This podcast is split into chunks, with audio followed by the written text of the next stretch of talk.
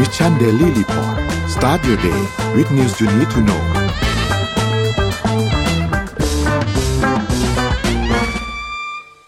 สวัสดีค่ะ ยินดีต้อนรับทุกท่านเข้าสู่รายการ Mission Daily Report ประจำวันที่1มิถุนายน พุทธศักราช 2566 ค่ะ วันนี้คุณอยู่กับพวกเราสองคน สวัสดีค่ะอ้อม สวัสดีค่ะ พี่เอม ค่ะ ก็ครึ่งปีแล้วนะคะ ไม่แน่ใจว่า เป็นยังไงกันบ้าง ยังไงวันนี้เราเริ่มที่ตัวเลขกันก่อนแล้วกันนะคะราคาดัชนีตลาดหลักทรัพย์ค่ะ เซตปิดที่หนึ่งพันห้าร้อยสามสิบสามจุดห้าสี่จุด ติดลบศูนย์จุดศูนย์แปดเปอร์เซ็นค่ะ ราคาหุ้นต่างประเทศนะคะ ดาวโจนส์เนี่ยลบศูนย์จุดเจ็ดสามเปอร์เซ็นต์ NASDAQ ลบศูนย์จุดแปดห้าเปอร์เซ็นต์ NYSE ลบหนึ่งจุดศูนย์หกเปอร์เซ็นต์FTSE one hundred ลบหนึ่งจุดศูนย์หนึ่งเปอร์เซ็นต์และฮั่งเส็ง ลบหนึ่งจุดเก้าสี่เปอร์เซ็นต์ค่ะ ก็ลงทั้งโลกแล้วนะคะทั่วทั่วทั่วไป WTI ค่ะ ราคาน้ำมันดิบโลก WTI อยู่ที่69.19 US ดอลลาร์ต่อบาร์เรลติดลบ0.42%ค่ะ Brent อยู่ที่72.84 US ดอลลาร์ต่อบาร์เรลลบ0.95%ค่ะ ค่ะเชิญเลยค่ะ ราคาทอง ได้ค่ะ ราคาทองคำนะคะ บวก 4.74 นะคะ อยู่ที่ราคา 1,964.07 ค่ะ ส่วนราคาคริปโตเคอเรนซีนะคะบิตคอยค่ะอ่าอุ้ยลบหมดเลยเนาะ ลบ 2.74%อยู่ที่ราคา 26,953.46 ค่ะอีเทเรียมลบ 2.20%อยู่ที่ราคา 1,860.21 Binance Coin ค่ะ ลบ 2.03%อยู่ที่ราคา 305.74 Solana ลบ 2.82%อยู่ที่ราคา 20.52 และ Bitcup Coin ลบ 1.64%อยู่ที่ราคา 1.52 นั่นเองค่ะ อ่า ไป Morning Talk กันดีกว่าค่ะ Morning Talk วันนี้จะมาชวนคุยเกี่ยวกับเรื่อง การที่เราก้าวข้ามครึ่งปีมาแล้วเนี่ยแหละค่ะ ตอนนี้เนี่ยเราเข้าสู่กลางปีนะคะอ้อมทำไมรู้สึกว่ามันเร็วเนาะเป้าหมายที่ตั้งไว้อะค่ะ มีอะไรที่ทำสำเร็จไปแล้วบ้าง หรือว่า New Year Resolution มีอะไรที่เริ่มทำแล้วก็หยุดทำไปแล้วบ้าง หลาย ๆ คนอาจจะอยากจะเข้ายิมไปสมัครฟิตเนสไว้ตอนตอนเดือนมกราเสร็จแล้วตอนนี้ยังเข้าอยู่ไหมเออ ตัดบัตรเครดิตไปหกเดือนแล้วยังเข้าอยู่หรือเปล่า Member หรือว่าเพิ่งเพิ่งเลิกสมัคร Disney Plus เพิ่ง unsubscribe Netflix มีเป้าหมายอะไรที่ตั้งไว้แล้วทำสำเร็จไปแล้วบ้างค่ะ มาอัปเดตร่วมกันนะคะเอออะแชร์กันมานะคะ เผื่อเราจะไปก๊อปบ้าง เผื่อบางอย่างเราทำแล้วเออ หรือว่ามีอะไรใหม่ ๆ ที่ทำบ้าง เห็นอ้อมมีน้องหมา เขามาใหม่สองตัวหรือเปล่า อาทิตย์หน้าน้องจิบะจะมาแล้วพูดเรื่องหมาเสียงเราจะเป็นแบบนี้แล้วนะทุกถ้าพูดเรื่องหมาบางที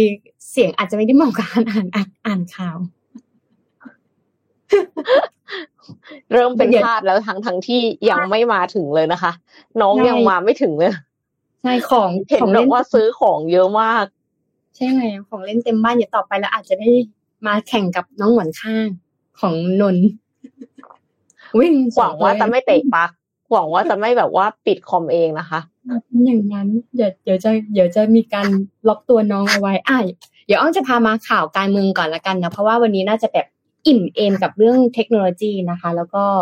เริ่มจากข่าวนี้ก่อนนะคะเอ่อคุณพิธานะคะ หัวหน้าพักเก้าไกลเนี่ยก็ได้หารือนะคะ กับสภสภาหอการค้าไทยค่ะ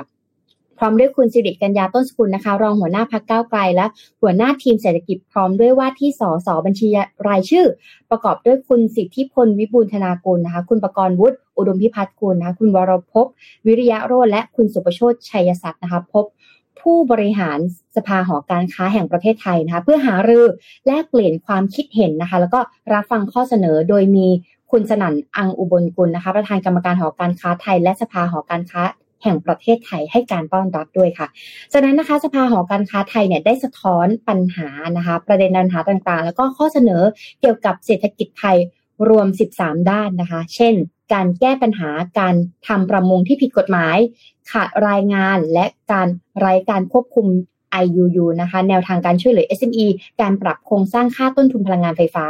การพัฒนาโครงสร้างพื้นฐานและโลจิสติกส์นะคะรวมทั้งสอบถามถึงนโยบายของพรรคก้าวไกลเช่น การจัดทำงบประมาณฐานศูนย์นะคะแล้วก็การขึ้นค่าแรงขั้นต่ำด้วยนะคะเมื่อรับฟังประเด็นปัญหาแล้วข้อเสนอจบไปแล้วนะคะ คุณพิธาเนี่ยแจ้งที่ประชุมว่าขอรู้จักที่นั่งหัวโต๊ะ และนำ ข้อเสนอแนวคิดต่างๆเนี่ยการพัฒนาเศรษฐกิจของพรรคก้าวไกล ด้วยการยืนบรรยายหน้าจอมอนิเตอร์ใช้เวลาประมาณ 15 นาทีนะคะ เริ่มต้นกล่าวถึงความคืบหน้าของการจัดตั้งรัฐบาล และการทำงานของคณะกรรมการเปลี่ยนผ่านรัฐบาลนะคะ ที่ปัจจุบันแบ่งเป็น 7 ทีมย่อย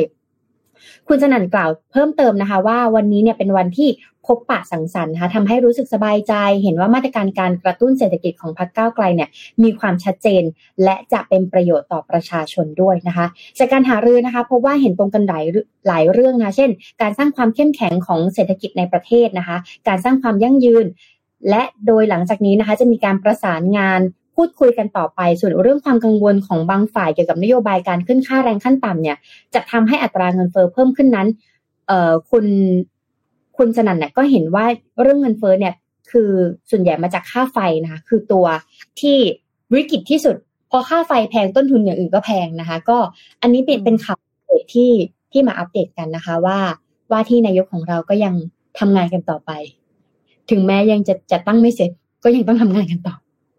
ค่ะ อ่าต่อไปด้วยเรื่องผลกระทบนิดนึงของการจัดตั้งรัฐบาลนะคะ ตอนนี้ประเทศเพื่อนบ้านเราจะแซงอีกแล้วนะคะ คืออินโดนีเซียนะเขาท้าชิงไทยแล้วค่ะ แย่งตำแหน่งผู้ผลิตยานยนต์เบอร์หนึ่งค่ะ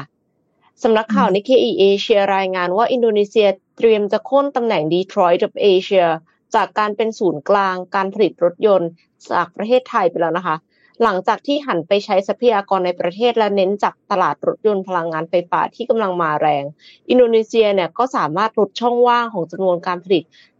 ระหว่างอินโดกับไทยได้ค่ะ เมื่อช่วงสุดสัปดาห์ที่ผ่านมา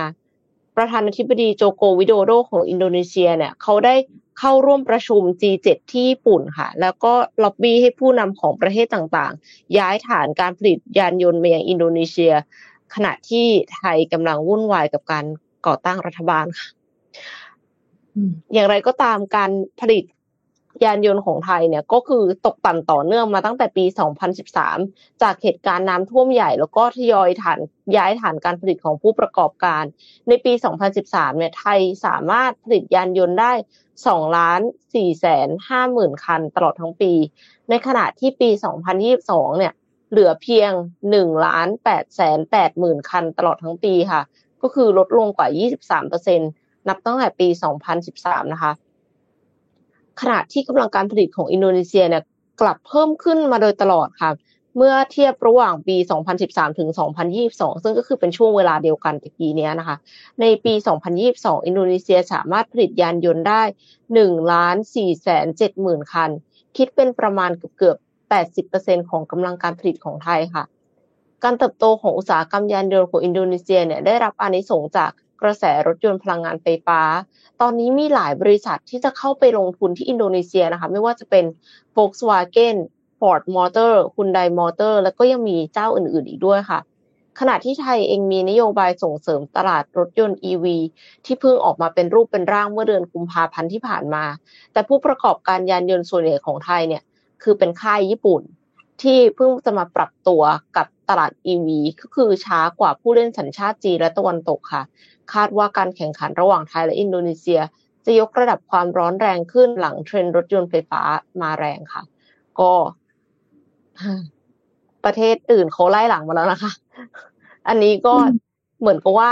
คว้าช่วงที่เรากำลังวุ่นวายอยู่อะค่ะ เขาก็ไปล็อบบี้ประเทศอื่น ๆ ให้มาลงลงทุนเรียบร้อยแล้วก็รีบหน่อยนะคะเออก็มันเราก็ช้าแต่ว่าเราก็ต้องรีบเร็วกว่านี้ เพราะว่ามันช้าไปหลายเด้งเพราะปกติแล้วการประกอบรถยนต์เนี่ย มันไม่ใช่แค่ มันไม่ใช่แค่ต้นทุนถูกอย่างเดียวนะ มันเป็นเรื่องของทรัพยากรด้วยอะพี่เอ็มทรัพยากรในที่นี้หมายถึงคนนะ infrastructure ใช่มันทั้งโรงงานทั้งคนในการซ่อมความรู้ของคนเหล่านั้นอย่างเงี้ยค่ะ ซึ่งโอเค BYD เขาอาจจะมีทีมเข้ามาแหละแต่ว่าเขาคงไม่ได้ full team มาทั้งหมดขนาดนี้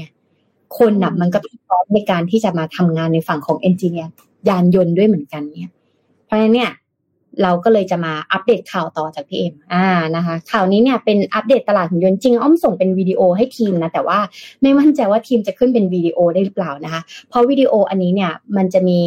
เพจหนึ่งนะคะ เป็นเกี่ยวเป็น robot engineer เขาได้เอาคลิปหุ่นยนต์ที่อัปเดตทั่วโลกว่าตอนนี้มีหุ่นยนต์อะไรบ้างนะคะ ขึ้นมานะคะเดี๋ยวลองดูว่าทีมงานจะเอาเป็นวิดีโอขึ้นมาได้หรือเปล่า สาเหตุที่มาพูดเรื่องนี้นะคะ เพราะว่าตลาดหุ่นยนต์เนี่ย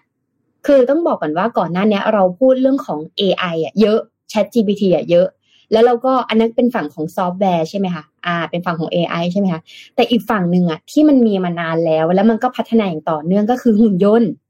นะคะตลาดหุ่นยนต์เนี่ยก็เลยคาดการว่าที่เอาหุ่นยนต์มาใช้ร่วมกับ AI ด้วยเนี่ยเหมือนร่างกายเป็นหุ่นยนต์ แต่สมองเป็น AI นะคะลองจินตนาการว่าถ้าหุ่นยนต์ตัวนั้นนะใช้สมองแบบ Chat GPT จะเป็นยังไงนะคะคาดการว่าจะทะลุถึง 44.5 พันล้านเหรียญสหรัฐนะคะเอ่อการเติบโตขึ้นมากกว่า 22%นะคะ ภายในปี 2573 นะคะ รายงานโดย Market Research Future นั่นเองค่ะ เอ่อ นิวยอร์กนะคะ ก็ได้ บทความนี้นะคะ เป็นช่วงประมาณเดือนที่แล้วนะคะ เขาก็ได้ระบุว่าตลาด AI เนี่ยเป็นการตามเสนอซื้อขายนะคะ ตามประเภทตามเทคโนโลยี หรือการใช้แอปพลิเคชันเนี่ยคาดการถึงปี 2003ปี 2030 นะคะ คาดการว่าตลาดจะเติบโตอย่างมากในช่วงการประเมินตั้งแต่ปี 2515 จนถึงปี 2573 ค่ะ ซึ่งอย่างที่อ้อมบอกไปเมื่อกี้นะคะ ก็คือสูงถึง 44.5 พันล้านเหรียญสหรัฐนะคะ ภายในสิ้นปี 2573 นั่นเอง ซึ่งคนที่เข้ามาจอยในตลาดที่มีทั้ง AI แล้วก็โรบอทนี้นะคะ ผู้เล่นเนี่ยต้องนึกต้องบอกว่ามีบริษัทอะไรบ้างอะมีดูดูไหมว่ามีประเทศไทยหรือเปล่า มี ABB Nvidia Intel เอ่อ Microsoft IBM นะคะ Siemens Harman International Industry นะคะ Fanuc Amazon Kuka SoftBank นะคะ Pro เอ่อ Promobot หุ่นยนต์ Hanson นะเอ่อ Hanson Robot นะคะ หุ่นยนต์เอ่อ Mayfield นะคะ LG Jibo นะคะ ASUS นะคะ ซึ่งอันเนี้ยเขาจะใช้ทั้งหุ่นยนต์แล้วก็ AI มาร่วมกันนั่นเองนะคะ การเปลี่ยนแปลงที่เกิดขึ้นเลยคือ การนำหุ่นยนต์นะคะ มาร่วมกับ AI เนี่ยเพื่อมาใช้ในอุตสาหกรรมการผลิตค่ะพี่เอ็มเพราะว่าการผลิตเนี่ยปกติมันใช้คนใช่ไหมคะและบางทีมันเกิด human error ได้ บางทีทำงานอื่นยืนไป สายพานเลื่อนไปแล้วของมันหลุดสต็อกอะไรอย่างเงี้ยค่ะ สิ่งที่เกิดขึ้นคือเขาก็เลยจะมาเน้นในเรื่องของการผลิตนั่นเองนะคะ ซึ่งนำมาใช้อุตสาหกรรมการผลิตที่จะช่วยเพิ่มการเติบโตของตลาดในช่วงเวลาที่คาดการเอาไว้นะคะตั้งถึงปี 2573 ด้วยการใช้เทคโนโลยีนะคะ เช่น วิทยาการหุ่นยนต์ และการรวบรวมหุ่นยนต์ต่ออุตสาหกรรมเข้ากระบวนการผลิตนะคะ ซึ่งมันจะได้รับประโยชน์มากๆเลย แล้วก็พนักงานเนี่ยมนุษย์อย่างเรานะคะ ก็จะมีเวลามากขึ้น อ่า ตามที่แจ็คหมาได้บอกนะคะ ได้บอกว่าการที่เราใช้ AI เนี่ยคือข้อดีนะ เพราะว่าเราจะได้เอาเวลาของเราไปทำประโยชน์มากขึ้น ซึ่งในขณะเดียวกันการมาของ AI กับหุ่นยนต์ก็สามารถทำให้คนตกงานได้เหมือนกัน มีเวลาเพิ่มขึ้นอีกเพิ่มขึ้นเวลาเพิ่มขึ้นเพราะไม่ต้องทำงานแล้วอย่างนี้เหรอคะเพราะว่าโดนเลยออกไปแล้วอย่างนี้ค่ะ คราวนี้เนี่ยหลายประเทศนะคะ ก็กำลังดำเนินการหลายอย่างเพื่อจะส่งเสริมนะคะ การใช้เทคโนโลยีเนี่ย ทั้งหุ่นยนต์แล้วก็ AI เข้ามาร่วมกันนะคะ แล้วสิ่งเหล่านี้เนี่ยมันจะสามารถนำสู่นวัตกรรมใหม่ๆ เพื่อมาช่วยให้เกิดเทคโนโลยีที่เกิดขึ้นนะคะ คราวนี้เดี๋ยวอ้อมอาจจะเอาวิดีโอเข้ามาส่งไปให้แชทอีกทีนึงแล้วกันนะ เพราะว่ามันจะมีวิดีโอตัดผมวิดีโอปลูกข้าวนะคะหุ่นยนต์ปลูกข้าว หุ่นยนต์ตัดผม หุ่นยนต์ทำความสะอาดเราอาจจะเคยเห็นมาแล้วนะคะ หุ่นยนต์ชงกาแฟนะคะ หุ่นยนต์เลขาอย่างเงี้ย คือมันเป็นร้อยทายของหุ่นยนต์ที่เราแบบเฮ้ยเราไม่เคยอ่านข่าวนี้มาก่อนเลย แต่ว่าถ้าจะอ่านร้อยหุ่นยนต์ก็คงไม่ไหวนะคะ ซึ่งวิดีโอนี้เขาทำออกมาดีมากๆนะคะแต่สิ่งที่เกิดขึ้นหลาย ๆ ประเทศได้ทำความอะ AI มันมาและหุ่นยนต์มันมา และบางทีมีหุ่นยนต์ช่วยเลี้ยงเด็กด้วยนะคะ สิ่งที่เกิดขึ้นคือมันมีข้อจำกัดด้วยค่ะพี่เอ็มข้อจำกัดและความท้าทายนี้ก็คือการขาดผู้เชี่ยวชาญที่ทำหน้าที่ในการที่จะควบคุมว่าเป็นยังไงนะคะ มันมีสองแบบขาดผู้เชี่ยวชาญที่จะทำให้มันดีกว่าเดิม อาจจะแบบต้องเรียนเรื่อง AI ด้วยแล้วหุ่นยนต์ด้วยพร้อมกันสองสายเนี่ยมันก็ไม่เหมือนกันนะเวลาเขียนโค้ด แต่อีกอันนึงที่ขาดผู้เชี่ยวชาญในการ control เรื่องของ legal เรื่องของกฎหมายนะคะ เช่นบางที อาจจะยามอีกมันก็จะมีพวกนี้ที่มันเกิดขึ้นนะคะ เพราะว่าบางคนที่อยู่ในฝั่งของ legal บางคนเขาอาจก็ยังยังไม่คุ้นชินกับการใช้เทคโนโลยีใหม่ๆนะ หรือบางทีเนี่ยขาดแคลนกฎมาตรฐานกฎหมายนะ เพื่อป้องกันความเสี่ยงเกี่ยวกับหุ่นยนต์อัตโนมัติ และเครือข่ายต่างๆนะคะเรื่อง network ต่างๆ ด้วย การขาดแคลนผู้เชี่ยวชาญที่มีความเชี่ยวชาญและความรู้เนี่ยที่จำเป็นกับการใช้งานทั้งหุ่นยนต์แล้วก็ AI ร่วมกันเนี่ยเป็นสิ่งที่ต้องการมากๆในตลาดนะ เออสมมติว่าใครอยู่สาย robot engineer เนี่ยแล้วก็ไปเรียน AI เพิ่มเนี่ยโอ้โหเครื่องติดแป๊บเดียว แต่ถ้าใครเรียน AI อะแล้วไปสาย robot engineer อาจจะยากหน่อยเพราะว่าสายฮาร์ดแวร์มันต้องมีพวกแบตเตอรี่แถมวงจรอะไรเงี้ยค่ะ ดังนั้นเนี่ยส่วนแบ่งการตลาดนะคะ ที่เอาทั้ง AI และหุ่นยนต์มาร่วมกันเนี่ย มันก็จะสามารถต่อยอดในเรื่องของแอปพลิเคชันนะคะฮาร์ดแวร์ด้วย พวกชิปต่างๆ ด้วยนะคะ สายซ่อมหุ่นยนต์นี่เหมือนกัน มีแต่คนสร้างใช่ไหมคะ แต่ไม่มีคนซ่อม ลองจินตนาการง่ายอย่างเช่นจริงค่ะเทสลาใช่ไหมเทสลาเนี่ยถ้าเขามีศูนย์ชาร์จ EV แล้วเนี่ย ในขณะเดียวกันเขาก็ต้องมีศูนย์ซ่อมจากเขาด้วยเหมือนกันนะ เพราะว่าส่วนใหญ่มันมีแต่คนเริ่มสร้างสร้างใช่ไหมคะ แต่ใครจะรู้ว่าอีกห้าปีข้างหน้าไอ้ของที่เราใช้ที่มันเกี่ยวกับหุ่นยนต์และรถเนี่ยมันจะถาวรและเสถียรจริงหรือเปล่า และเนี่ยความเสื่อมของอุปกรณ์อิเล็กทรอนิกส์มันมีทุกๆห้าปี ใช้มากหน่อย มันก็อาจจะไม่ถึงห้าปี สิ่งที่เกิดขึ้นคือคนซ่อมเนี่ยจะค่าตัวแพงมากๆนะคะสำหรับซ่อมอุปกรณ์ฮาร์ดแวร์และอิเล็กทรอนิกส์ต่างๆนะคะอันนี้ก็เป็นอัปเดตนะคะ เกี่ยวกับเทคโนโลยี ทางด้านหุ่นยนต์แล้วก็ AI มาใช้ร่วมกัน อ่า แสดงว่าภาพมีแต่ว่าลิขสิทธิ์เทสลากำลังกำลังจะมาเปิดแล้วนะคะ อ้อมเทสลากำลังจะมาเปิดโชว์รูมแล้วก็ศูนย์บริการที่เมืองไทยแล้วที่กรุงเทพ เพราะฉะนั้นก็เป็นข่าวดีของผู้ใช้เทสลาที่จะสามารถเข้ามาใช้บริการได้ถูกค่ะขอข้ามไปที่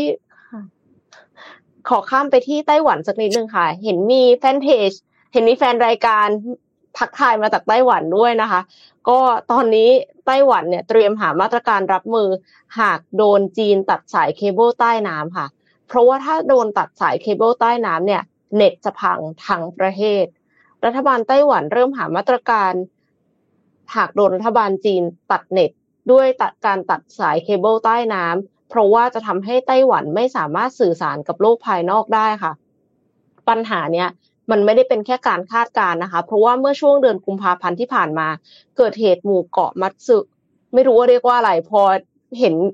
คำนี้แล้วอ่านแล้วรู้สึกว่ามันเป็นภาษาญี่ปุ่นยังไงไม่รู้ ในเขตปกครองของไต้หวันนะคะแต่ว่าเป็นเกาะที่อยู่เกือบติดชายฝั่งจีน โดนเรือสัญชาติจีนทำสายเคเบิลใต้น้ำขาดสองเส้น และพิสูจน์ไม่ได้ด้วยค่ะว่าอุบัติเหตุหรือว่าตั้งใจทำให้สื่อการสื่อสารเนี่ยได้รับผลกระทบ แล้วกว่าเรือจะซ่อมใต้น้ำได้เนี่ยคือกว่าจะเข้าพื้นที่เพื่อไปซ่อมได้เป็นระยะเวลาสองเดือนค่ะ ก็เลยต้องรอถึงเดือนเมษายนเลยนะคะ กว่าคนบนเกาะนั้นะจะใช้อินเทอร์เน็ตได้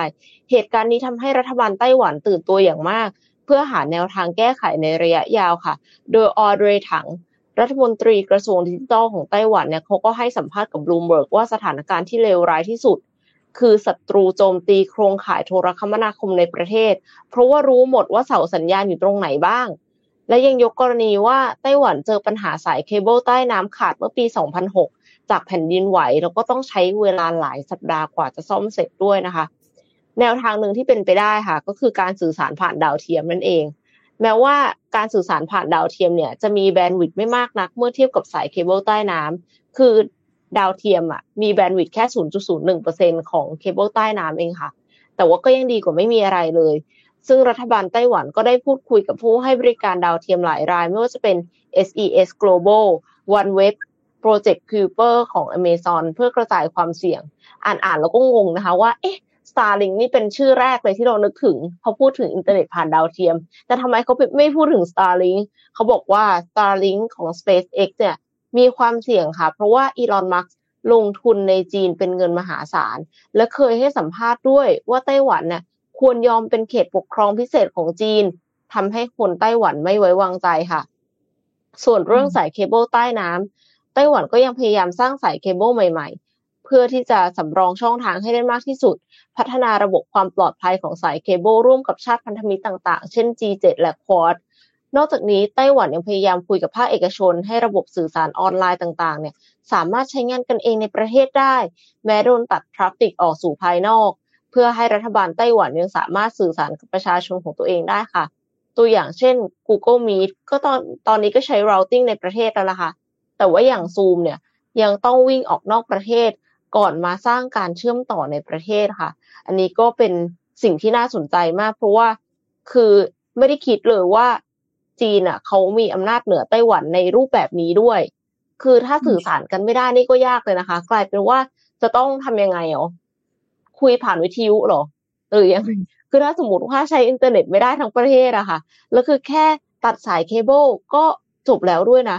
คือมันแบบมันง่ายมากเลย ไม่ต้อง attack เสาสัญญาณด้วยซ้ำละมั้งแล้วสิ่งที่ไต้หวันกังวลนะคะ เรื่องอีลอนมัสก์เนี่ยเอ็มว่ามันแวดิตมากๆเลย เพราะว่าล่าสุดค่ะอีลอนมัสก์เดินทางถึงประเทศจีนเมื่อวันอังคารที่ผ่านมา เพื่อที่จะหารือกับเจ้าหน้าที่ระดับสูงของจีนในประเด็นด้านการค้าและการลงทุน นับตั้งแต่อีลอนมัสก์เดินทางเข้ากรุงปักกิ่งเนี่ยก็มีการเดินทางพบปะกับเจ้าหน้าที่ระดับสูงจากกระทรวงพาณิชย์ กระทรวงการต่างประเทศ แล้วก็กระทรวงอุตสาหกรรมของจีนค่ะ แล้วก็ร่วมโต๊ะอาหารเย็นกับประธานคณะกรรมาการของ CATL บริษัทผู้ผลิตแบตเตอรี่รถรุ่นรายใหญ่ของจีนด้วย เนื้อหาที่พูดคุยกันเนี่ย ไม่รู้ว่าคุยเรื่องอะไรนะคะ เพราะว่าไม่ได้รับการเปิดเผย แต่ว่ามีเจ้าหน้าที่กระทรวงอุตสาหกรรมของจีนเนี่ย เขากล่าวว่าอีลอนมัสก์มาหาหารือแลกเปลี่ยนเกี่ยวกับการพัฒนารถยนต์พลังงานไฟฟ้า ซึ่งเมื่อวานนี้อีลอนมัสก์ก็ได้เดินทางด้วยเครื่องบินส่วนตัวไปยังเซี่ยงไฮ้ซึ่งเป็นที่ตั้งของ Giga Factory ของเท s l a แต่ไม่ได้มีการเปิดเผยกำหนดการว่ามาทำอะไรค่ะการเดินทางมายังจีนของอีลอนมัสก์ครั้งนี้ก็ถือเป็นการเดินทางมาจีมาถึงของ CEO สหรัฐคนล่าสุด นับตั้งแต่มีการผ่อนปรนมาตรการ Zero Covid ของรัฐบาลจีน โดยรายก่อนหน้าเนี่ยก็คือทิมคุกค่ะ CEO ของ Apple ที่เดินทางมาจีนเมื่อเดือนมีนาคมที่ผ่านมา แต่ว่าการมาถึงของอีลอนมัสก์เนี่ยกลับได้รับความสนใจจากชาวจีนมากกว่า คือบอกว่าเหมือนกับเป็นไอดอลของชาวจีนเลยนะคะ มีเป็นมีชื่อเสียงอะเป็นที่รู้จักกว้างขวางในด้านอื่นๆ นอกเหนือจากการเป็นนักธุรกิจด้วยค่ะ คาดการณ์ว่าอีลอนมัสก์จะเดินทางไปเยี่ยมชม Giga Factory ที่เซี่ยงไฮ้ภายในสัปดาห์นี้ แล้วก็อาจจะเข้าพบกับเจ้าหน้าที่ระดับสูงของจีนอีกรอบ โดยต้องจับตามองว่าอีลอนเนี่ยเขาจะเพิ่มกำลังการผลิตรถยนต์ไฟฟ้าที่จีนอีกหรือไม่ เพราะว่าปัจจุบันนี้โรงงาน Gigafactory ที่เซี่ยงไฮ้ก็มีกำลังการผลิตสูงมากๆแล้วค่ะ คือแค่เทสลาอย่างเดียวเนี่ยก็มีกำลังการผลิตสูงถึงเจ็ดแสนคันต่อปี คิดดูเทียบกันกับ จำนวนรถที่ผลิตได้ในไทยที่ตะกี้นี้เอ็มเล่าไปอะค่ะ คือล่าสุดแค่หนึ่งจุดแปดล้านเท่านั้นเองนะ ถ้าเทียบกันกับ Gigafactory ที่เดียวที่เซี่ยงไฮ้เนี่ยค่ะเขาผลิตได้ถึงเจ็ดแสนคันต่อปี ซึ่งมากกว่าห้าสิบเปอร์เซ็นต์ของกำลังการผลิตเทสลาจากทั่วโลกด้วยค่ะไต้หวันน่าเป็นห่วง แล้วก็ Starlink ก็อาจจะใช้ไม่ได้จริง ๆ ด้วยนะคะ เพราะว่าอีลอนมัสก์เนี่ยก็ลงทุนในจีนเยอะ แล้วก็ดูมีความสัมพันธ์อันดีกับรัฐบาลจีนด้วยค่ะ เขาไปเขาไปใหญ่เหมือนกันนะ ใหญ่โตมากๆเลยนะ คนพูดไม่ได้ไปแค่แบบดูโรงงานแบบว่าเอาไปดูลูกน้องซะหน่อยอะไรเงี้ยไม่ใช่เลยคือแบบโอ้โห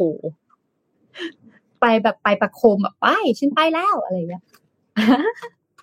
อาจจะลองติดตามกันดูนะคะ ว่าจะเป็นยังไง เพราะว่าเอ่อพี่ใหญ่เนาะลูกพี่นะบางทีบอสจะชอบเรียกอีลอนมัสก์ว่าลูกพี่ใช่ลูกพี่ก็ไม่ค่อยจะธรรมดาอยู่แล้วทำอะไรปรับรับโชคนะคะ เราก็จะคอยแบบตื่นเต้นตลอดเวลาที่เขาจะไปไหนนะคะ และในที่สุดเขาก็เป็นคนรวยระดับต้นๆของโลกนะแล้วก็เราจะมาดูคอนเทนต์นี้นะคะ น่าสนใจมากๆ เพราะว่าล่าสุดค่ะเอ่อ JP Morgan นะคะ สร้างหน่วยการลงทุนนะคะ เปิดทีมใหม่ขึ้นมา เพื่อจะรองรับสำหรับครอบครัวที่ร่ำรวยที่สุดในโลกด้วยค่ะ เออนะคะแค่ศูนย์จุดหนึ่งเปอร์เซ็นของคนทั้งโลกศูนย์จุดศูนย์หนึ่งเปอร์เซ็นตนะคะ แต่ว่ามูลค่าเนี่ยทรัพย์สินที่ครอบครองทั้งหมดถือว่าเยอะมากเลยนะคะ เจพีมอร์แกนนะคะได้สร้างหน่วยงานนะคะประมาณสักประมาณทีมงานประมาณไม่เกิน 50 คนนะคะ ที่จะเน้นบริการให้แก่คนที่มั่งคั่งเป็นพิเศษนะคะ และเป็นบริษัทการลงทุนของพวกเขาเนื่องจากดูเหมือนว่าเขาจะขยายการเติบโตนะคะ ไปในฝั่งของทีมที่ให้ความมั่งคั่งนั่นเองค่ะ ต้องบอกก่อนว่าเวลาที่เรารวยขึ้นมาแล้ว ยกตัวอย่างอีลอนมัสก์กันเวลาที่เรารวยขึ้นมาแล้วเนี่ย บางทีลูกเราอาจจะไม่ได้เก่งเท่าเราเนี่ยสำหรับใครที่ถือ บางบางบริษัทในประเทศไทยที่อยู่ในตลาดหลักทรัพย์เนี่ยเขาก็จะมีอีกบริษัทหนึ่งขึ้นมา ชื่อว่าเป็น company families สำหรับที่จะให้คนทุกคนที่อยู่ในในในรายชื่อนี้ที่ถือหุ้นครอบครัวเนี่ยสามารถได้เติบโตได้นะ ซึ่งก็อย่างที่บอกคือบางทีคนที่เป็นคนสร้างธุรกิจมาเนี่ยรุ่นลูกรุ่นหลานอาจจะไม่ได้เก่งไอ้ที่เราสร้างความร่ำรวยที่ผ่านมาสุดท้ายแล้วมันอาจจะหายไปนะคะดังนั้นเนี่ย JP Morgan ก็เลยเห็นว่า อ่าจุดนี้น่าสนใจเรานี่นะจะไปหากลุ่มที่เป็นเอ่อ family company กลุ่มที่มี asset เยอะๆ ที่เป็นครอบครัวขนาดใหญ่เพื่อดูแลนะคะ ไม่ให้เงินตรงนี้เนี่ยมันล่วไหลออกไปหรือว่าหายไปนั่นเองค่ะ หน่วยนี้นะคะ ทีมนี้เนี่ยเขาชื่อว่าเอ่อ23 walls นะคะ ซึ่งเป็น Wall คือกำแพงนะ ซึ่งเป็นสถานที่ของการตั้งสำนักงานใหญ่แถวแมนฮัตตันนะคะ เดิมเนี่ยอยู่ตรงข้ามกับธนาธนาอยู่ตรงข้ามกับตลาดหลักทรัพย์นิวยอร์กนะคะมุ่งเน้นไปที่ครอบครัวประมาณ 700 ครอบครัว เขามีรายชื่อเลยนะว่า นี่คือกลุ่มครอบครัวที่ร่ำรวยที่สุดในโลก ทั่วโลกด้วยนะคะ700 ครอบครัวนี้นะคะ มีมูลค่ามากกว่า 4.5 ล้านล้านดอลลาร์สหรัฐนะคะ ก็ถือว่าเยอะมากนะ คราวนี้เนี่ยผู้บริหารประธานบริหารนะคะโคเฮนเนี่ยประมาณอายุ 56 ปีนะคะของ JP Morgan เนี่ยก็ได้มองว่าธนาคารทั่วโลกเนี่ยกำลังแย่งชิงนะคะ ส่วนแบ่ง ที่มากขึ้นจากความมั่งคั่งที่สร้างขึ้นในช่วงไม่กี่ปีที่ผ่านมานะคะ ซึ่งช่วยให้ผลักดันการแข่งขันการทำธุรกรรมธนาคารหรือว่าเกี่ยวกับเรื่องสินทรัพย์เนี่ยอย่างมากนะคะ แล้วก็ คนที่มี movement การลงทุนมากที่สุดนะคะ ก็คือแก๊งนี้แหละค่ะ แก๊ง 700 ครอบครัวนี้นะคะ ที่มีการลงทุนมากที่สุดนั่นเองนะคะ ธนาคารเอกชนของ JP Morgan เนี่ยก็เลยเปิดบัญชีใหม่นะ ประมาณ 40,000 บัญชีในช่วง 10 สัปดาห์ที่ผ่านมานะคะ และปีที่แล้วเนี่ยได้เพิ่มลูกค้าใหม่ประมาณ 1 รายต่อวัน 1 วันคือ 1 รายนะคะ ด้วยทรัพย์สินมูลค่า 100 ล้านดอลลาร์ขึ้นไป 1 คนนี้เนี่ยจะต้องมาเปิดรายคือ 100 ล้านดอลลาร์ หนึ่งร้อยล้านดอลลาร์ขึ้นไปนะรวยขนาดไหนก็คือที่ศูนย์จุดศูนย์หนึ่งเปอร์เซ็นของคนทั้งโลกอะเนาะคราวนี้เนี่ยในขณะที่กรมเบนแซกนะคะ ก็บอกว่าการที่กำลังขยาย private banking เนี่ย แล้วก็มุ่งเน้นไปที่กลุ่มของครอบครัวมากขึ้นเนี่ย มันก็จะทำให้เปิดมุมมองใหม่ๆนะคะแล้วก็ปีที่แล้วเนี่ยโกลเมนสักก็ได้เปิด private banking ได้เหมือนกัน ซึ่งเป็นส่วนหนึ่งของแกนของแผนที่เพิ่มเติมนะคะ ในการทำธุรกิจด้วยนะคะ ส่วนโกลเมนแซกเนี่ยก็มองว่าสำนักงานของครอบครัวเนี่ยไม่ว่าจะเป็น Family Company เนี่ยมีความแข็งแกร่งมากในเรื่องหุ้น แล้วก็เรื่องบริษัทเอกชนก็แน่แหละเพราะถือหลายคนก็จะอนุมัติก็จะอะไรก็แล้ว แต่ต้องมีการโหวตขึ้นมาด้วยนะการเคลื่อนไหวดังกล่าวนะคะแสดงให้เห็นว่าธนาคารที่ใหญ่ที่สุดในโลก ไม่ว่าจะเป็นโกลเมนแซกหรือว่า JP Morgan นะคะ ก็ให้ความสำคัญนะคะ การที่จะดูแลบุคคลและบุคลากรในครอบครัวที่ร่ำรวยที่สุดในโลกนะคะ ด้วยการจัดการเวลนะคะ ว่าทำยังไงให้เงินที่มีอยู่ต่อยอดไปต่อได้นะคะ แล้วก็พวกเขาที่จะเลือกทำผ่านสำนักงงานครอบครัวมากขึ้นเรื่อยๆมากกว่าคนทั่วไปนะผู้จัดการการเงินที่มีความควบคุมหลาย ๆ อย่างนะสามารถที่จะเข้าถึงได้ว่าเวลเนี่ยมีมูลค่าเท่าไหร่และเป็นยังไงบ้างนะคะ หน้าที่ของ บางคนเนี่ยบางบริษัทที่เขาเป็น Family Company อย่างเงี้ยค่ะเขาจะมีคนมาคุมอีกทีหนึ่งอ่าอ้อมก็เคยไปเรียนมานะมันจะมีคนไปคุมอีกทีหนึ่งไม่ใช่ว่าคนอย่างอ้อมเป็นอ้อมกับพี่เอ็นเป็นพี่น้องกันอยู่บ้านเดียวกัน แล้วจะสามารถซื้ออะไรก็ได้นะคะแต่เขาจะมีการจัดตั้งคณะกรรมการอีกทีมหนึ่งเข้ามาคอนโทรลว่าสิ่งที่เราจะซื้อเป็นยังไงเหมือนบอร์ดบริหารนี่แหละในบริษัทนะคะ เหมือนกรรมการบริษัทที่อยู่ในตลาดหลักทรัพย์นะคะ คราวนี้เนี่ยเขาก็จะมีหน้าที่ดูแลเวลของครอบครัวนะคะ แล้วบางทีบางบางประเทศเนี่ย เขาไม่ได้มีแค่ ครอบครัวไม่ได้อยู่ประเทศเดียวกันเนี่ยอาจจะมีลูกสะพ้ายลูกเขย ข้ามชาติข้ามประเทศอีกทีหนึ่งนะคะเขาก็เลยโฟกัสที่ครอบครัวขนาดใหญ่นะคะขนาดที่มิเชลเชนนะคะอดีตนายธนาคารเทคโนโลยีอาวุโสของจีนนะคะ ได้ย้ายทีมนะคะ จากเดือนกุมภาพันธ์ที่ผ่านมาเนี่ย เพื่อจะเข้ามาบริหารนะคะใน 23 World ด้วยเหมือนกันนะคะ คราวนี้อีกอันนึงที่น่าสนใจเลยคือสำหรับ เขาจะไปที่ไหนบ้าง คนรวยระดับโลกเนี่ยเขาจะอยู่ที่ไหนบ้างนะคะเขาก็จะมี 12 เมืองใน 6 ประเทศเขาบอกมาแล้วนะรวมถึงปารีสฮ่องกงและซานฟรานซิสโกนะคะ ซึ่งประมาณครึ่งหนึ่งของลูกค้าเนี่ยอยู่ในสหรัฐอเมริกา เขาบอกว่าครึ่งเนี่ยของลูกค้าทั้งหมดเนี่ยอเมริกาน่าจะแบบรวยมากยกตัวอย่างอย่างเช่นอีลอนมัสก์เป็นต้นคนทำสายเทคโนโลยีก็อยู่อเมริกาสักส่วนใหญ่เนาะมันก็คงจะไปอยู่ตรงนั้นแหละค่ะ ดังนั้นเนี่ยมุมมองของเราคืออะไรอัตราเงินเฟอ้อที่มันเร่งตัวมากขึ้น อัตราดอกเบี้ยที่พุ่งสูงมากขึ้นเนี่ยมันเกิดความตึงเครียดในการเงินสำหรับนักลงทุนทั่วโลก แต่สำหรับสมาชิก Family Company อะค่ะ มีความร่ำรวยอยู่แล้วนะคะ ดังนั้นเนี่ยเขาก็เลยมองว่าช่วงนี้ช่วงดี ช่วงนี้ช่วงช้อน ช่วงนี้ช่วงขยายเวลเออนะเรานี่นะ บางทีเรายังดอยรอบที่แล้วเนี่ยยังไม่หลุดดอยรอบนี้เลย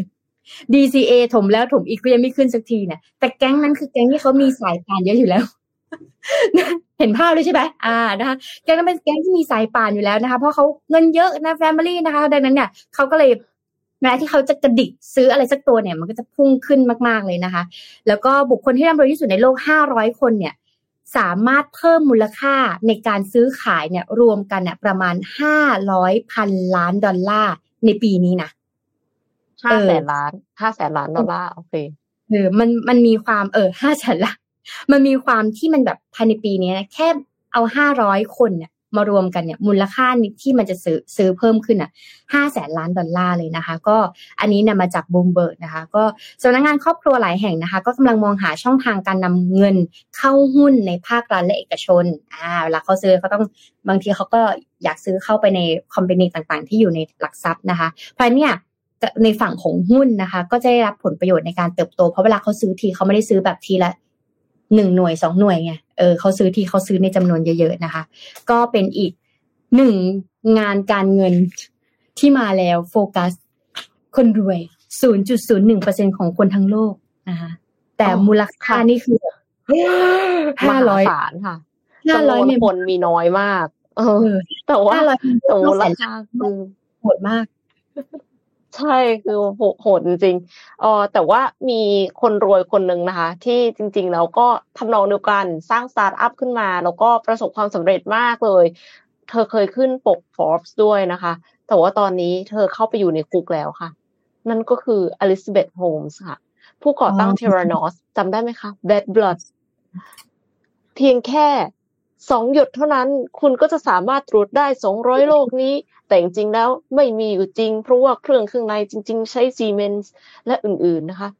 ก็อลิซาเบธโฮมส์ผู้ก่อตั้งและอดีต CEO Theranos เข้ารายงานตัวกับเรือนจำของรัฐเท็กซัสเพื่อรับโทษจำคุก 11 ปีหลังศาลชั้นต้นมีคำตัดสินเมื่อปลายปี 2022 ค่ะ เดิมทีโฮมส์เนี่ยจะต้องติดคุกตั้งแต่ปลายเดือนเมษายน แต่ว่าเลื่อนมาเล็กน้อยเพราะว่าเธอยื่นต่อศาลขอประกันตัว แต่ศาลปฏิเสธ เพราะว่ากลัวเธอหลบหนีค่ะในส่วนของคดีก็ยังอยู่ระหว่างกระบวนการอุทธรณ์ต่อไป เรือนจำที่เท็กซัสแห่งนี้เนี่ยเป็นเรือนจำที่มีระดับความปลอดภัยต่ำ minimum security มีนักโทษอยู่ราว 500ถึง700 คน ส่วนใหญ่เป็นคดีอาชญากรรมที่ไม่รุนแรงค่ะ แต่ว่าก็คือจากคนที่ประสบความสำเร็จมากๆ ใคร ๆ ก็ชื่นชมนะคะ ได้รับเชิญไปงานใหญ่ ๆ ตลอดขึ้นปกนิตยสารระดับโลก ตอนนี้กลายเป็นคนที่ต้องมาเข้าคุก คือ มันก็เป็นเครื่องเตือนใจอย่างหนึ่งนะว่าเราเนี่ย อยากจะทะเยอทะยานขนาดไหนอะ่ะก็ไม่เป็นไรหรอก จนกระทั่งมันไปล้ำเส้น ในจุดที่ไม่ควรจะทำค่ะ คือถ้าสมมติว่าอยากจะรวยมากอยากจะเป็นหนึ่งในคนที่อ้อมพูดถึงเนี่ย ที่ JP Morgan Chase เขาเขาเซิร์ฟเป็นพิเศษเนี่ย จนกระทั่งทำทุกวิถีทาง เพื่อที่จะไปถึงจุดนั้น แม้กระทั่งหลอกลวงคนอื่น แล้วก็ทำให้เขามีผลกระทบทางสุขภาพ หลายคนอาจจะถึงขนาดเสียชีวิตนะคะ เพราะว่าเข้าใจว่าผลเลือดของตัวเองเป็นอย่างหนึ่งทั้งทั้งที่มันเป็นอีกอย่างหนึ่งมันก็ ในที่สุดก็จบไม่สวยนะคะ อย่า อย่าทำแบบนี้ อย่าอยากรวยถึงขนาดทำแบบนี้ เพราะว่าเอ็มเชื่อว่าคนปกติที่พอมีพอกิน แล้วก็อยู่ในอยู่ในบ้านที่มีอิสระค่ะ มีความสุขกว่าเยอะแน่นอน คืออย่าอย่าไปทางที่มันเสี่ยงขนาดนั้น แต่ว่าถ้าทำธุรกิจแล้วประสบความสำเร็จเนี่ย ก็สามารถที่จะขยายแล้วก็ระดมทุนต่อเข้า IPO ได้นะคะ เหมือนอย่างสุกี้ตีน้อยค่ะ ขอพากลับมาที่เมืองไทยนะคะสุกี้ตีน้อยเนี่ยเตรียม IPO แล้วนะคะ นักลงทุนกางเงินไว้ให้ดีค่ะ Shut up and take my money ช้อนไป ช้อนไปเพิ่มเราจะได้เป็นศูนย์จุดเขากำลังจะ IPO นะคะ เราจะได้เราจะได้เป็นส่วนหนึ่งของความสำเร็จของสุกี้ตีน้อยแล้วนะคะ นาทีนี้เนี่ยคงไม่มีใครไม่รู้จักสุกี้ตีน้อย บุฟเฟ่สุกี้ชื่อดังที่คนต่อคิวรอกันจนล้นร้านทุกวันค่ะ ล่าสุดมีการเปิดเผยตัวเลขรายได้ของสุกี้ตีน้อยเมื่อปี 2565 ที่ผ่านมา พบว่ามีรายได้รวม 3,976 ล้านบาทค่ะ เติบโตจากปีก่อนหน้า 153%และมีกำไร 591 ล้านบาทค่ะ เติบโตจากปีก่อนหน้าเรากว่า 300%แล้วก็ถ้าเปรียบเทียบ ตั้งแต่เปิดกิจการในปี 2562 คิดดูเขาเปิดปี 62 ปี 66 เขาจะ IPO แล้วนะคะ สุกี้ตีน้อยเนี่ย จะมีกำไรเติบโตขึ้นกว่า 3,000%เลยทีเดียวค่ะ ปัจจุบันสุกี้ตีน้อยอยู่ในธุรกิจร้านอาหารมา 5 ปีนะคะ แล้วก็มีแบรนด์สุกี้ตีน้อยจำนวน 42 สาขา จากในปี 2564 มี 36 สาขา อยู่ในพื้นที่กรุงเทพและปริมณฑลค่ะ ส่วนในปีนี้เนี่ยมีแผนว่าจะเปิดเพิ่มไม่ต่ำกว่า 12 สาขารวมถึงสาขาในต่างจังหวัดเป็นครั้งแรกด้วยนะคะ และในอนาคตก็ยังมีโอกาสขยายไปตลาดประเทศเพื่อนบ้านอีก ก็อาจจะได้เห็นสุกี้ตีน้อยราว 100 สาขาอีก 5 ปีนับจากนี้ค่ะ เมื่อต้นปี 2566 ที่ผ่านมาสุกี้ตีน้อยได้เริ่มออกสู่ต่างจังหวัด โดยเปิดสาขาต่างจังหวัดที่แรกที่จังหวัดอยุธยานะคะ สาขาพอร์โตโก บางปะอิน และในปีนี้มีแผนขยายสาขาต่างจังหวัดเพิ่มเติม เช่น สระบุรี และชนบุรีด้วยนะคะ อ้อม ชนบุรีด้วยนะพัทยา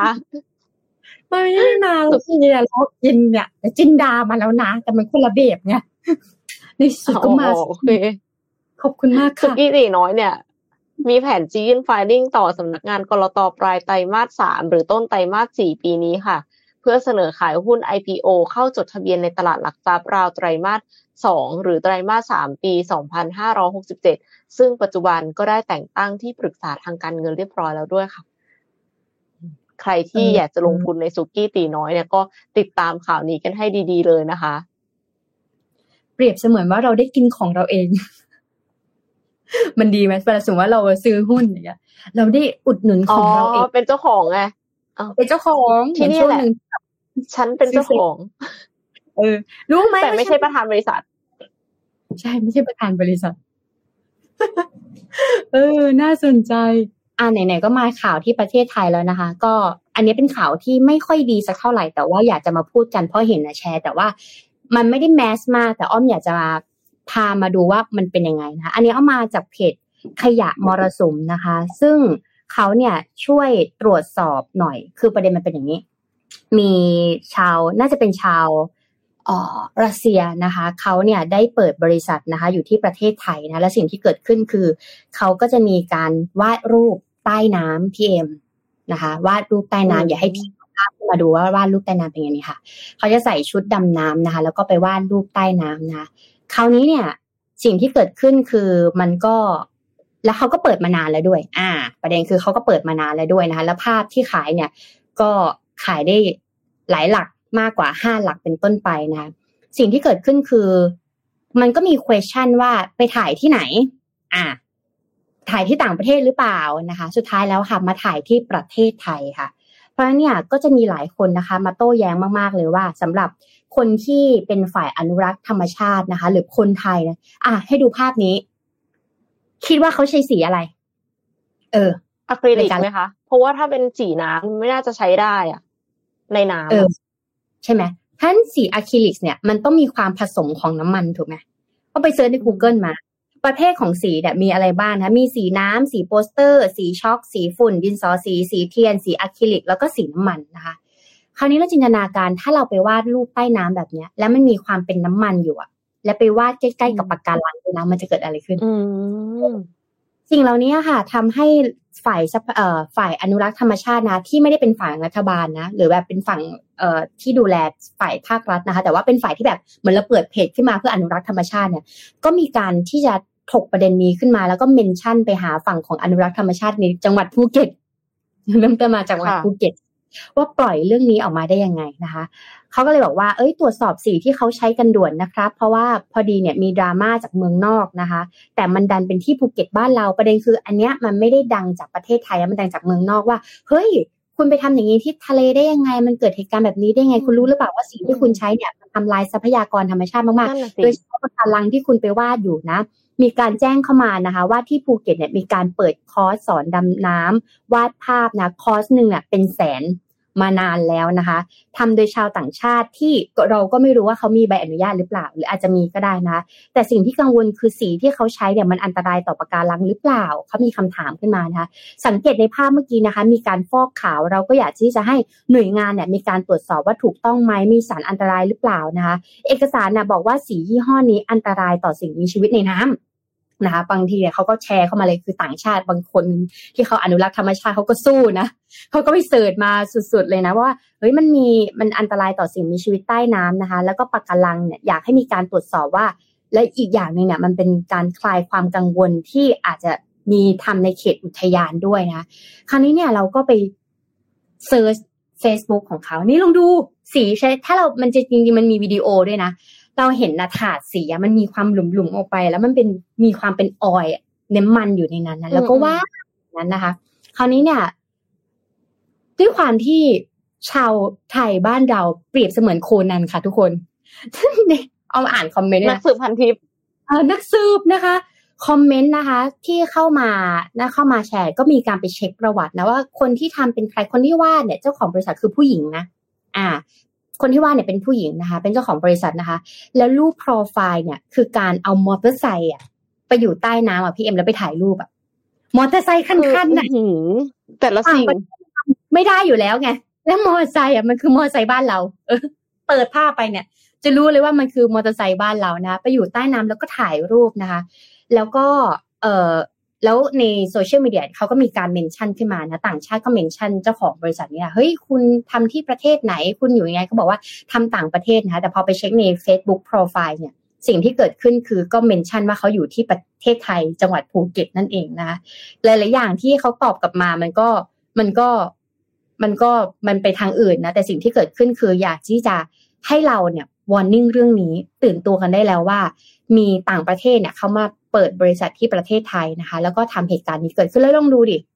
มันใกล้กับปะการังนะ และมันใกล้กับสารมันใกล้กับสัตว์น้ำมาก ๆเลยนะคะ แล้วก็ลองจินตนาการดูถ้าเกิดเราสีเราไม่รู้ว่ามันมีสารเคมีมากน้อยขนาดไหนนะแต่พอมันเป็นอะคริลิกกับน้ำมันอะคนที่วาดรูปจะรู้อยู่แล้วมันมีความเป็นน้ำมันมีมันมีออยล์อยู่ในนั้นนะสิ่งที่เกิดขึ้นคือ เวลาเราวาดไปอะปลามันก็คงกินอะเออ น้ำมันก็คงลอย แล้วพอมันไปใกล้กับปะการังมันก็เป็นสิ่งที่มันไม่ดีนะคะ อันเนี้ยประเทศต่างประเทศเนี่ยเขาวอร์นิ่งเรื่องนี้ แล้วมันก็เลยมาถึงที่ประเทศไทยนะก็อ้อมก็เลยมาพูดอีกทีหนึ่งมาแชร์อีกทีนึงว่าภูเก็ตบ้านเราก็มีสำหรับใครที่ทราบบอกแสก็อย่าหาฝกทำค่ะ เออแต่อย่าหาทำกรุณาเนี่ยนะคะ อย่าหาทำนะคะ คือคือการที่เราเอาสารเคมีใด ๆ ก็ตามอะ ลงไปในน้ำเนี่ยไม่ใช่สิ่งที่ควรทำอยู่แล้ว เพราะว่ายังไงมันก็จะไปปนเปื้อนนะคะต่อให้ไม่ได้ใกล้ปะการัง มันก็ไปปนเปื้อนแล้วในที่สุดมันก็อาจจะลอยไปทำลายปะการัง หรือว่าทำลายสัตว์น้ำในที่สุดอยู่ดี คือคนที่เขารักสิ่งแวดล้อมมากๆ แม้กระทั่งครีมกันแดดเขายังไม่ทาเลยนะคะ คือใส่ wetsuit แบบเต็มตัว เพื่อที่จะให้ปิดมิดแล้วก็ไม่ต้องทาครีมกันแดด เพราะว่าครีมกันแดดเองก็มี oil ที่สามารถทำลายปะการังได้เช่นเดียวกัน แต่ว่าโอเค ถ้าอย่างเอ็มอย่างเงี้ย เอ็มเอ็มเอ็มก็ไม่ไหว เอ็มก็ทานะ แต่ว่าก็คือก็รู้สึกว่าการที่คือคือแต่แล้วการที่เราทาครีมกันแดดอะ มันคือการปกป้องร่างกายเรา ซึ่งอันนั้นน่ะก็คือเป็นความจะพูดว่ายังไงอะ มันก็ยังมีประโยชน์ส่วนตัวของเราเนาะแต่ว่าการเอาสีอะคริลิกลงไปทาใต้น้ำอะ คือมันหาทำอะ คืออืมคือเข้าใจว่ามันเป็นกิมมิคหรืออะไรก็ตาม แต่ว่าอันนี้คือคุณตั้งใจเอาสารเคมีลงไปในน้ำเลยนะคะใช่แล้วแล้วคนที่มาคอมอะแล้วดูรูปแต่ละรูป แล้วคนที่มาคอมเมนต์นะเขาบอกว่าขนาดสิพูดเหมือนพี่เอ็มเลย ขนาดครีมกันแดดแล้วฉันยังไม่กล้าทาเลยเขาแบบและนี่แบบจริงจังมากแล้วถ้าลองไปดูภาพโปรไฟล์ผู้หญิงคนที่วาดรูปนี้ไปนั่งอยู่บนมอเตอร์ไซค์เนี่ยเราแบบฮะบ้านเราไม่ใช่บ้านไหน บ้านเรานี่แหละ มอเตอร์ไซค์เนี่ยลงใต้น้ำขนาดนี้ บ้านเรานั่นเองอืมอ๋อ แต่ว่ามีครีมกันแดดแบบที่ไม่ทำลายปะการังด้วย ทางนี้ก็คือต้องต้องไปซื้อครีมกันแดดแบบนั้นต่างหากเพื่อที่จะไม่ทำลายปะการัง แต่คิดดูสิพยายามไม่ทำลายปะการังแทบแย่มีคนเอาสารเคมีลงไป มีคนเอามอเตอร์ไซค์ลงไป เพียงเพราะว่าอยากจะลงไปถ่ายรูปใต้น้ำมันใช่เหรอคะสิ่งแปลกปลอมคือถ้าสมมติว่ามอเตอร์ไซค์มันตกลงไปเอง โดยอุบัติเหตุ อันนั้นเรื่องหนึ่ง ถ้าอืมสมมุติว่าเรือล่ม อันนั้นก็คือไม่มีใครตั้งใจทำให้มันเป็นแบบนั้น แล้วก็กลายเป็นที่เพาะพันธุ์สัตว์น้ำอันนั้นก็อีกเรื่องหนึ่งแต่ว่าอันนี้คือตั้งใจเอาสารเคมีลงไป คุณไม่คิดหน้าคิดหลังสักหน่อยเหรอคะคุณไม่คิดเหรอคะว่าอีกหน่อยปะการังที่คุณวาดอยู่เนี่ยมันจะไม่มีแล้ว คือมันแบบใช่อื้อหือไม่รู้จะพูดยังไง ถ้าอยากจะวาดรูปนี้จริง ๆ นะใช้กล้องค่ะ ลงไปดำน้ำใช้กล้องถ่ายรูป แล้วเอาขึ้นมา แล้วมาวาดข้างบนนะคะ สวยกว่าเยอะเลยค่ะ มีจิตสำนึกกว่าเยอะเลยเนาะและบางคนก็บอกว่าถ้าอยากจะวาดในน้ำแล้วมีความสามารถขนาดนี้แล้ววาดในน้ำนะไปอยู่ในสระว่ายน้ำไหมล่ะเออโอ้ไม่แต่ว่าไปมาด้วยใส่อะไรเยอะน้ำแรงดันต่ำขนาดนี้ด้วยอะไรเงี้ย ก็อืเห็นไหมเนี่ยจริงใกล้ประการังสักขนาดเนี้ยคุณขาเกิดอะไรขึ้น คุณโอเคคุณดูแล้วบอกว่าไม่ใกล้ประการเราหลักฐานหลาสักขนาดนี้ กลับมาที่ Morning Talk ดีกว่าค่ะ รู้สึกว่าเริ่มจะเดือดนะคะ กลับมาที่ Morning Talk ไม่แน่ใจว่ามีอัปเดตไหมคะว่าหกเดือนที่ผ่านมาทำอะไรสำเร็จไปแล้วบ้าง หรือว่าทำอะไรใหม่ ๆบ้าง หรือว่าเลิกล้มความตั้งใจการทำอะไรไปแล้วบ้างมีไหมเอ่ยเอาอ้อมแชร์ก่อนละกันอะเผื่อเป็นไอเดียสิ่งที่ กลางปีที่ทำอะไรแล้วสำเร็จบ้างอ้อมมาทำโฟกัสช่อง TikTok ค่ะพี่เอ็มอืมทำเหมือนกัน ใช่ไหมเราก็เห็นเรากดติดตามอยู่นะ เพราะว่าพอเราดูในเรื่องโซเชียลมีเดียต่างๆเนี่ย Facebook เนี่ยอะอย่างล่าสุดอะเอาคลิปไปลงใน Facebook เขาก็เขาก็อยู่ดีๆเขาก็ไม่ให้ลงนะคะ แต่ว่าใน ในใน TikTok ได้ถือว่าดีมาก แล้วก็เริ่มที่จะไปศึกษากันเป็น content creator ในฝั่งของ TikTok ก็เลยรู้สึกว่าเฮ้ยมันมีของอะไรให้เล่นเยอะมากเลยแล้วก็ตั้งเป้าว่าจะทำทุกวัน ซึ่งตอนนี้ทำทุกวันอยู่ผ่านมาเดือนหนึ่งแล้วปรบมือให้กับตัวเอง กับการทำคลิปปรบมือให้กับพี่เองด้วยทำทุกยังยังยังผ่านมาไม่ถึงเดือนแต่ว่า แต่ว่าทำทุกวันเหมือนกัน ซึ่งซึ่งจริง ๆ ก็ การทำทุกวันเนี่ย การโพสต์ลงทุกวันไม่ได้หมายความว่าเราอัดทุกวันเนาะบางทีเราก็อัดเป็นสต็อกไว้ แล้วเราก็เซฟไว้ใน draft แล้วเสร็จแล้วเราก็ค่อยโพสต์ แต่ถึงกระนั้นพูดเลยว่ารู้สึกเหนื่อยเหมือนกัน ไม่ไม่ใช่ง่ายนะที่ที่คิดว่าแบบว่าอัดคลิปแค่นาทีสองนาทีอะไรเงี้ยค่ะ แต่ว่ามันมีหลายครั้งที่แบบพูดพูดไปเสร็จแล้วเราก็รู้สึกว่าเฮ้ยมันไม่ได้ เพราะว่า TikTok มันสั้นมาก ดังนั้นเนี่ย ถ้าสมมติว่าคุณพูดผิดไปสามครั้งในคลิปเดียว ซึ่งมันนาทีเดียวเนี่ย มันก็ไม่ได้แล้วล่ะ แล้วมันต้องกระชับด้วย คือต้องดึงความสนใจคนภายในระยะเวลาอันสั้นดังนั้น ก็เป็นสิ่งที่ เออให้กำลังใจเราสองคนด้วยนะคะแล้วบางทีเราต้องอินเสร็จแล้วก็ได้ไอเดียต่างๆ ในการทำคอนเทนต์ใน t ิ k t o k เยอะมากเลยอะแล้วบางทีแบบว่าอัดอัดอยู่อะส่วนอ้อมยังไม่ได้อัดแบบใน t ิ k t o k อัดในอัดในแอปอื่นอย่างเงี้ย แล้วมีคนโทรเข้าอะค้าง แอปค้าง เริ่มใหม่ โอ้โหนั่นแหละค่ะเออ ซึ่งซึ่งก็ซึ่งก็เป็นสิ่งที่ challenge ดีเหมือนแบบ TikTok สองสอนวางอุเบกขาเอออะของพี่เอ็มอะคะมีมีอะไรบ้างแล้วนอกจาก TikTok ด้วย นอกจาก TikTok ที่เพิ่งทำจริง ๆ ก็คือโฟกัสที่ TikTok เลยค่ะ เพราะว่าเพราะว่าการที่ตอนแรกกว่าจะตัดสินใจว่าจะทำ TikTok อะใช้เวลาเหมือนกัน คือตอนแรกเลยคือตั้งใจว่าจะทำ TikTok ของ c a r r y Visa แต่ว่าปรากฏว่าเหมือนกับด้วยความที่เรามีทีม content creator อะ ก็คือมีความไฮรักีนิดนึง ก็บอกว่าเมื่อไหร่จะลงกันสักทีอะไรเงี้ยก็เลยทำช่อง TikTok ของตัวเอง เผื่อว่าจะได้เข้าใจด้วยแหละว่าจริงๆแล้วมันทำยังไง ตอนแรกอะค่ะ ไม่เข้าใจว่าจะทำอันไหนดีอะอายุน้อยร้อยตัวตนนะคะอ้อมเข้าใจไหมคะคือสับสนในชีวิตอะค่ะคือคือบอกว่าตกลงจะเอาไงกันแน่จะรีวิวคาเฟ่หรือว่าจะให้ความรู้จะสรุปหนังสือหรือว่าจะอ่านข่าวคือ เออไม่รู้เหมือนกันว่าจะทำอะไรนะคะ ก็ มั่วไปหมดเลย แล้วเสร็จแล้วมันก็เลยกลายเป็นว่า คนก็ดูบ้างไม่ดูบ้าง คือพยายามจะเทสแหละว่าแบบไหนที่ดี ตอนหลังก็เลยกลับมาสู่สิ่งที่ตัวเองถนัดก็คือไปหาข่าวเทคโนโลยีมาค่ะถึงถึงยังไงอะก็สนใจอยู่แล้วใช่ไหมแล้วก็เลยไปอ่าน พออ่านเสร็จก็รู้สึกว่า เอออันนี้ก็น่าสนใจนะ เอาไปลง TikTok ละกัน เออ อันนี้ก็น่าสนใจไปลง TikTok ละกัน เราก็เลยคิดว่าอันนี้แหละคือสิ่งที่ทำได้เรื่อยๆ หมายความว่า ถ้าใครอยากจะทำ TikTok ตอนนี้นะคะ คือเอ็มจะบอกว่าอย่าไปหาหัวข้อที่เรารู้สึกว่าโอ้โหเจ๋งมากเลย แต่ว่าคุณต้องใช้ระยะเวลานานมากในการตัดต่อ คือถ้าสมมติว่าคุณต้องใช้เวลานานมากในการทำอะ มันจะไม่สามารถทำได้อย่างสม่ำเสมออืมดังนั้นคือให้หาสิ่งที่มันเป็นคอนเทนต์ที่เราสามารถพูดได้เรื่อยๆ แล้วก็ซอยย่อย หั่นซอยย่อยเป็นแบบสั้นๆ สั้นๆ ได้เพราะว่าพฤติกรรมของคนที่อยู่ใน TikTok เขาไม่ดูระยะยาวอยู่แล้วเนาะ ถึงแม้ว่าตอนนี้ TikTok จะอัดได้สิบนาทีแล้วอะเอ็มเชื่อว่าน้อยมากเลยที่จะดูจบสิบนาที ยกเว้นว่ามันเป็นเรื่องที่เขาสนใจมากจริงๆ เพราะว่าเหมือนคนส่วนใหญ่ที่อยากจะดูวิดีโอยาวเขาไปดูใน YouTube ใช่ปะเขาก็ไม่ได้ดูใน TikTok เพราะฉะนั้นก็เลยกลายเป็นว่า ถ้าจะอัดคลิปลง TikTok เนี่ยก็เอาเป็นคลิปสั้นๆ แล้วก็เป็นเรื่องที่เราสนใจและถนัดและสามารถที่จะสร้างได้ในทุกๆวันค่ะ อืม แต่ว่าเรามาอ่านคอมเมนต์กันบ้างดีไหมว่าคนอื่นมีใครทำอะไรบ้างนี่ขอเลื่อนไปเลยเดือเดือเดือหากพาลูกคอสเพลย์ค่ะ พาลูกคอสเพลย์แล้วได้รับความนิยมระดับหนึ่งแบบเดินเล่นในงานแล้วมีคนทักชื่อน้อง จริง ๆ ไม่ใช่ความตั้งใจ แต่ว่าเป็นกิจกรรมที่อยากพาเขาไปรู้จัก ถือว่าประสบความสำเร็จแบบไม่ได้ตั้งใจโอ้ยอันนี้ดีมากเลยค่ะ เพิ่มกิจกรรมให้ลูกนะคะ ใช่ ต้องเลื่อนขึ้นไปช่วงเช้าเช้าๆ บางคนมีเรื่องน้ำหนักด้วยนะลดน้ำหนักตั้งเป้าลดน้ำหนักสองโลทำได้เราหรือเราเปล่าเราไปขึ้นขึ้นไปกี่โลแล้ว คือบางคนน่ะ ตั้งเป้าลดน้ำหนักเสร็จแล้วปรากฏว่า ไม่แน่ใจว่ามันเป็นเพราะว่าไปไปโฟกัสกับเรื่องกินมากเกินไปหรือเปล่าว่าแบบเอ้ยอันนี้ฉันกินไม่ได้อันนั้นฉันกินไม่ได้เสร็จแล้วเครียดตะบะแตกหนักกว่าเดิมจริงอ๋อตอนนี้ลงแล้ว ตั้งเป้าลดน้ำหนักสองกิโลตอนนี้ลงแล้ว ใช้เวลานานกว่าเดิมมันต้องใช้กำลังใจมากกว่าเดิม แก่แล้วลดยากมาก เป็นกำลังใจให้ค่ะ แต่คุณทำสำเร็จแล้วนะคะ แล้วก็มีคนลืมด้วย ว่าตั้งเป้าจะลดพุงผ่านไปจะครึ่งปีแล้วเหรอต้องต้องเริ่มแล้วสินะถ้าจำไม่ได้ไปเปิด planner ของ Mission to the Moon ถ้าได้ซื้อเอาไว้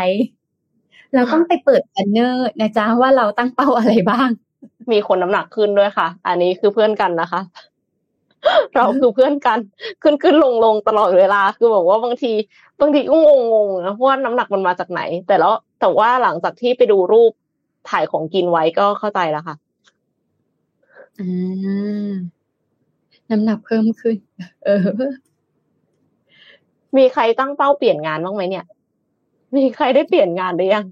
อยากรู้ น่ากลัวมากเหมือนต้นปี ChatGPT ก็ยังไม่ได้บูมมากนะแต่แค่ไม่กี่เดือนน่ะ หลังๆเนี่ยพอมันพุบพับขึ้นมาเนี่ยโอ้โห การเลิกออฟพนักงานนี่คือเยอะมาก เยอะจน เยอะจนน่ากลัวเออใช่เยอะจนไม่รู้ว่าเมื่อไหร่เยอะจนน่าถึงจะมาใกล้เคียงกับเรานะคะ คือหมายถึงว่าแน่นอนเราเป็นเจ้าของกิจการเนาะเราคงไม่ได้โดนเล y o อ f ในแบบนั้น แต่ว่าคือลูกค้าของเราอะ ก็จะได้รับผลกระทบใช่ไหมแล้วทีเนี้ยมันก็กระทบมาถึงธุรกิจเราอย่างแน่นอนค่ะ ไม่รู้เหมือนกันว่า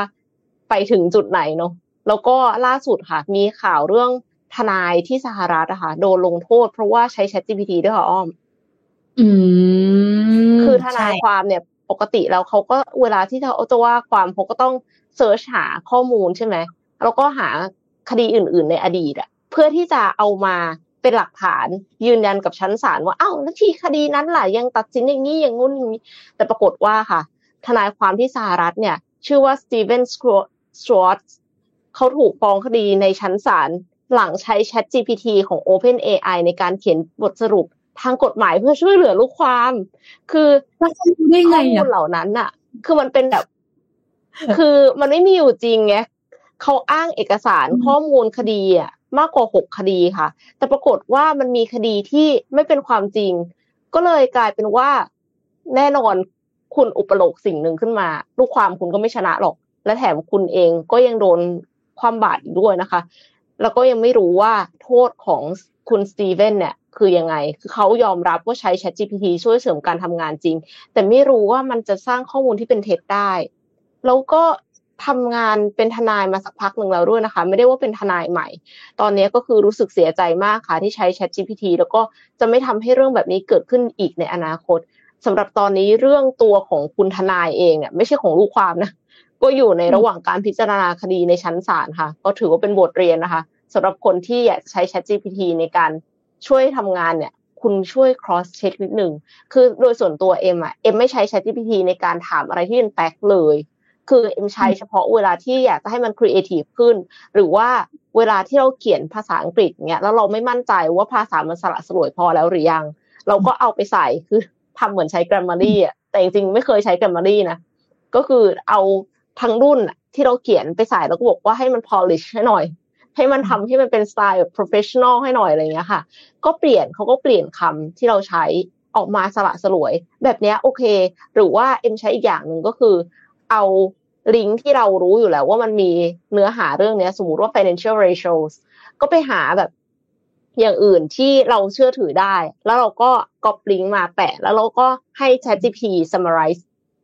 ก็คืออมเขาก็ summarize ก่อนเราเหมือนเหมือนสอนคนอะว่าแบบเฮ้ยคุณไปอ่านแล้วสรุปมาก่อนสิอะสรุปมาเสร็จ โอเค ตรงกันกับสิ่งที่เห็นในเว็บแล้วค่อยสั่งให้คิดอย่างอื่น ตั้งคำถามสิอืมอะไรอย่างเงี้ยค่ะ คือไปทีละสเต็ปอะเสร็จแล้วปรากฏว่า อันเนี้ยคือเอ็มใช้ ChatGPT แบบฟรีนะเพราะฉะนั้นมันคือสามจุดห้ามันคิดเลขไม่ถูกค่ะ พี่น้องอืมคือ คือมันแบบว่า ตั้งคำถามเองเป็น financial ratio แต่ปรากฏว่าอืมมันคิดไม่ถูก แล้วทีเนี้ยก็คือแต่เอกใจอยู่แล้ว เพราะว่ามีคนบอกว่ามันคิดเลขผิด ก็เลยค่อยๆ ไล่ทีละคำถามที่มันเป็นตัวเลขทั้งหลาย ถามว่า ratio อันเนี้ยคำนวณมายังไงนะ บอกสูตรสิอะบอกสูตรสูตรมาอืมเสร็จแล้วก็ถามว่าแล้วถ้าแล้วก็ก๊อปปี้เอกคำถามที่มันสร้างขึ้นมาเองเนี่ย แปะลงไป ตอบว่าอะไร อ่าทีนี้มาเป็นอัตนัยค่ะ ไล่มาปุ๊บปุ๊บปุ๊บคราวนี้คำนวณถูกแปลกไหมคือถ้าสมมติว่าสอนทีละขั้นทีละตอนอะว่ามันต้องคิดยังไง เริ่มจากตรงไหนก่อนอะมันตอบถูกค่ะ แต่ว่าถ้าอยู่ดีๆ เราไปถามมันตรงๆเลยอะบางทีมันผิด อันนี้คือต้องระวังมากแล้วก็อย่าใช้ในการหาแฟกต์ถ้าจะใช้ในการหาแฟกต์กลับไปใช้ Google หรือว่าถ้าเป็น Bing อะมันจะมีแบบ more precise คือจะมี more creative balance แล้วก็ more precise มีสามสามโหมดนะคะ more precise เนี่ยคือแทบจะเป็น search engine ต่างตรงที่เขาเลือกลิงก์มาให้เราแล้ว ที่เกี่ยวข้องแล้วก็คือเขียนเนื้อหามาประมาณนึง แล้วเขาก็มีอ้างอิงมี reference เหมือนเวลาเราอ่านหนังสือแล้วมันวงเล็บหนึ่งเนี่ยแล้วมันก็มีไปมี footage ข้างล่างค่ะ แต่อันนี้คือวงเล็บหนึ่งที่ว่าเราคลิกเข้าไปได้เลย แล้วก็ไปอ่านบทความต้นทาง ถ้าเราเชื่อถือบทความต้นทางอันนั้นน่ะ ก็คือแสดงว่าเอกข้อสรุปของบิงอันเนี้ยโอเคพอใช้ได้ อืม จริง ๆ แล้วในฝั่งของตัวเลขเนี่ยก็บอกว่าเขาเป็น AI เนาะ AI เกิดจากการทำถ้าภาษาเทคนิคเขียนโปรแกรมมันก็จะเป็นการทำอะไรอย่างเงี้ยค่ะสมมติว่าเราจะให้เขาลบเลขอะ มันจะมีการแตกตัวเลขออกมา แล้วก็ลบข้างหลังมาข้างหน้าไล่มาทีละตัว หรือการเรียงลำดับ มันก็จะมีการจับคู่กันจับคู่กัน แล้วค่อยเรียงจากหนึ่งมาถึงมันเป็นการเปรียบเทียบค่าของอะไรอะก็เป็นไปได้ว่าถ้าตัวเลขน้องก็อาจจะยังงงๆอยู่ แต่ตอนนี้เนี่ยสำหรับใครที่ใช้ iOS นะคะ สามารถที่จะดาวน์โหลดแอป Chat GPT ได้แล้วนะ เพราะว่าเมื่อวานอ้อมก็ลองใช้ ก็เลยถือว่าสะดวกมากด้วยระดับหนึ่ง แล้วก็แนะนำเหมือนกับพี่เอ็มเลยค่ะว่า ถ้าสมมติว่าเราอยากจะเช็คว่า Chat GPT อะมันมันเก่งจริงไหมอะไรเงี้ยเอาสิ่งที่เรารู้อยู่แล้วไปถาม อย่างเมื่อวานเนี่ยใช่ใช่ต้องพิสูจน์อย่างนั้นอะ ต้องพิสูจน์เนาะเพราะว่าอย่างเมื่อวานอ้อมลองอ้อมลองถาม Chat GPT ว่าเออเราจะสอนเด็กเขียนโค้ดยังไง เขาก็ไล่ออกมาแปดข้อ ซึ่งมันเป็นแปดข้อที่เราทำอยู่แล้ว เราก็เลยรู้สึกว่า เออ อันเนี้ยมาถูกทาง แต่ว่าเอาเป็นแค่ concept ก่อน ว่าจะต้องทำแปด scenario นี้นะ แต่ว่าสิ่งที่เกิดขึ้นคือ คุณจะต้องไปทำอะไรต่อ มันก็อยู่ที่เราจะต้องลงมือทำอยู่ดีเนี่ยค่ะก็ใครที่ใช้ iOS นะ ลองไปดาวน์โหลด ลองเล่นดูฟรี ลองเล่นเล่นๆดูในมือถือแล้วง่ายด้วยไม่ต้องเปิดในคอมนะคะ ก็ก็สนุกไปอีกแบบหนึ่งแต่พอเรา search สมมติว่าเราไปเข้าไปเอ่อในถ้าเราเข้าไปในอันนี้ก็คือในแอป App Store เนี่ย ถ้าเรา search คำว่า AI เนี่ยโอ้ยมันมี AI เยอะมาก จะบอกว่า ChatGPT เนี่ยจริง ๆ มันดัง เพราะว่ามี backup คนที่ทำแล้วเงินหนาจากจาก OpenAI ใช่ไหมคะแต่อีกอันนึงเนี่ย ถ้าเราดูจริง ๆ แล้วเนี่ย ChatGPT ที่เหมือนกับ ChatGPT อะมีเป็นร้อย คือแทบจะไม่รู้ว่าจะเลือกใช้อะไรนะ แต่แค่ ChatGPT มันมาดังช่วงนี้นั่นเอง เออมานี้ค่ะ ก็ก่อนจะจากกันไปนะคะ มีมีคนเม้นต์มาว่าตั้งเป้าหมายอยากสอบ CFP มองว่ามีประโยชน์มากตอนนี้เรียนแล้วก็สอบมาได้ครึ่งทางแล้ว แทบจะร้องไห้ทุกครั้งที่เรียนยากมากเลย แต่ต้องลุยต่อปลอ planner ช่วยชีวิตได้มาก เป็นกำลังใจให้นะคะ คือถ้าสมมติว่าเราอยากจะก้าวข้ามอุปสรรคสักอย่างหนึ่งอะ หรือเปลี่ยนแปลงหรือเปลี่ยนงานอะบอกเลยว่าไม่ใช่เรื่องง่าย คือแล้วเชื่อเถอะว่าคนอื่น ๆที่ผ่านมาเขาก็ฝ่าฟันมาพอสมควรเหมือนกันเนาะกว่าเขาจะได้ในจุดที่เขาต้องการดังนั้น คือ มันมันอาจจะไม่ได้ทันทีอะ มันก็ต้องพยายาม แล้วก็สักวันหนึ่งสักวันหนึ่งถ้าเราตั้งใจ ถ้าเราอยากได้มันมากพอค่ะ เราก็จะพยายามจนมันสำเร็จ แต่ว่าระหว่างทางมันก็คงมีอุปสรรคอะเนาะทดสอบความตั้งใจของเราอืมก็ planner ช่วยได้ ดังนั้นก็ไปใช้ planner กันนะคะทุกคน ถ้าใครมีเป้าหมายอะไรที่ยิ่งใหญ่ เราอายเลยอะเรามีแต่เราไม่ค่อยได้เปิดอะเราขอโทษนะ จริงๆจริงๆเราก็ใช้ Google Google Calendar เป็นหลักเหมือนกัน มันอยู่ไหนวะนะเล่มนั้นนะขอบคุณนะคะ ให้กำลังใจเนาะแล้วก็แล้วก็เออดีใจที่ planner สามารถที่จะช่วยช่วยได้นะแต่สำหรับเราเราอายแหละ เล่มเราไปอยู่ไหนแล้วเนี่ยอยู่สักที่อะค่ะให้อ้อมไปหา planner ก่อนนะคะ วันนี้ก็แปดโมงสองนาทีแล้ว ส่งทุกคนไปทำงานแล้วกัน ได้เลยค่ะ ได้ค่ะค่ะ ค่ะสำหรับวันนี้ก็ต้องขอขอบคุณผู้สนับสนุนหลักของเรานะคะ Liberator เทรดเองทำเองทำไมต้องจ่ายค่าคอม และขอขอบคุณผู้ฟังทุกท่านนะคะ ที่อยู่กับ Mission Daily Report ในทุกๆเช้า เราสัญญาว่าจะหาข่าวดีๆ มีสาระเพื่อเสิร์ฟให้กับทุกๆคนในทุกๆวันค่ะสำหรับวันนี้ สวัสดีค่ะ สวัสดีค่ะ Mission Daily Report start your day with news you need to know